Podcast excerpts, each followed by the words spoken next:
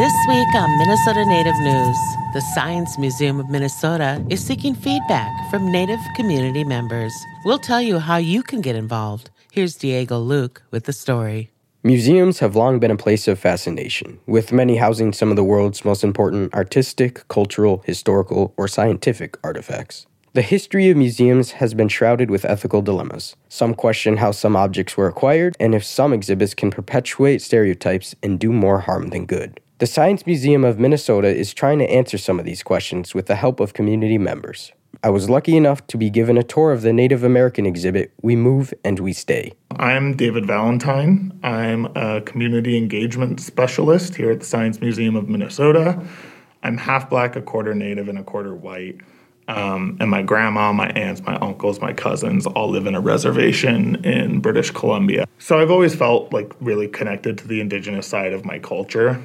Valentine said what drew him to the Science Museum of Minnesota was that most museums are all talk and no action when it comes to Indigenous recognition. But he felt he was given the resources and support to make a positive change here. A lot of community engagement is like the museum's designing this event, and it's all about it's for Indigenous Peoples Day, and we're going to hire native dancers to come in, and we're going to hire someone to come in and do a poem, and they've already kind of decided what the engagement looks like before they ever reach out to anybody.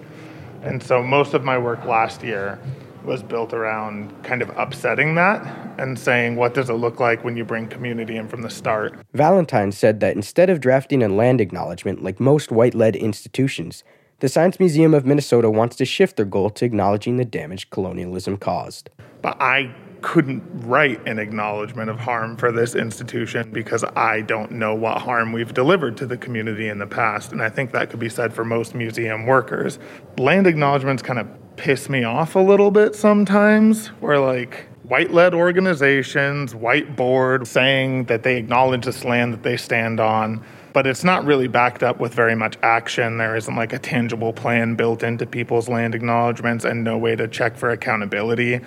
Um, and so I figured before building a land acknowledgement with the community, it would be good to have uh, both a knowledge of all the work we have done and all the places where we have fallen short and a solid foundation of like community work for that work to sit on. I asked Valentine what he wanted people to take away when visiting We Move and We Stay, as well as future Indigenous projects. I want to subvert this idea that science and scientists are these like white folks in lab coats um, doing their experiments in some ivory tower.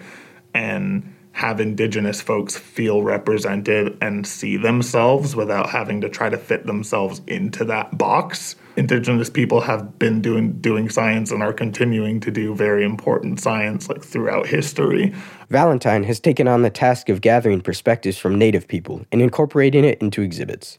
His team is in the process of holding feedback sessions regarding indigeneity. Rather than coming here to find out about what white scientists think about indigenous life and look and see the important work that people are doing around Minnesota and beyond um, that has moved things forward, especially in terms of environmentalism and food sovereignty and uh, astronomy and all these different areas in which indigenous people have just like always been with it. The feedback sessions will be virtual and last around two hours. Each participant will receive a $50 Visa gift card as an honorarium. If you mess up a community partnership with folks once, it's not just a mistake like in that moment.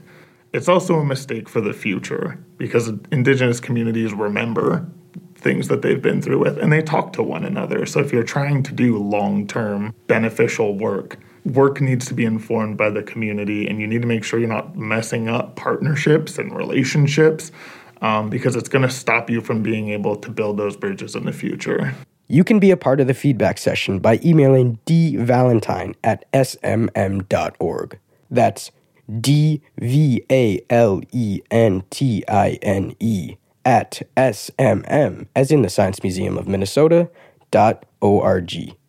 For Minnesota Native News, I'm Diego Luke. Minnesota Native News is produced by Ampers, diverse radio for Minnesota's communities, made possible by funding from the Minnesota Arts and Cultural Heritage Fund and the citizens of Minnesota.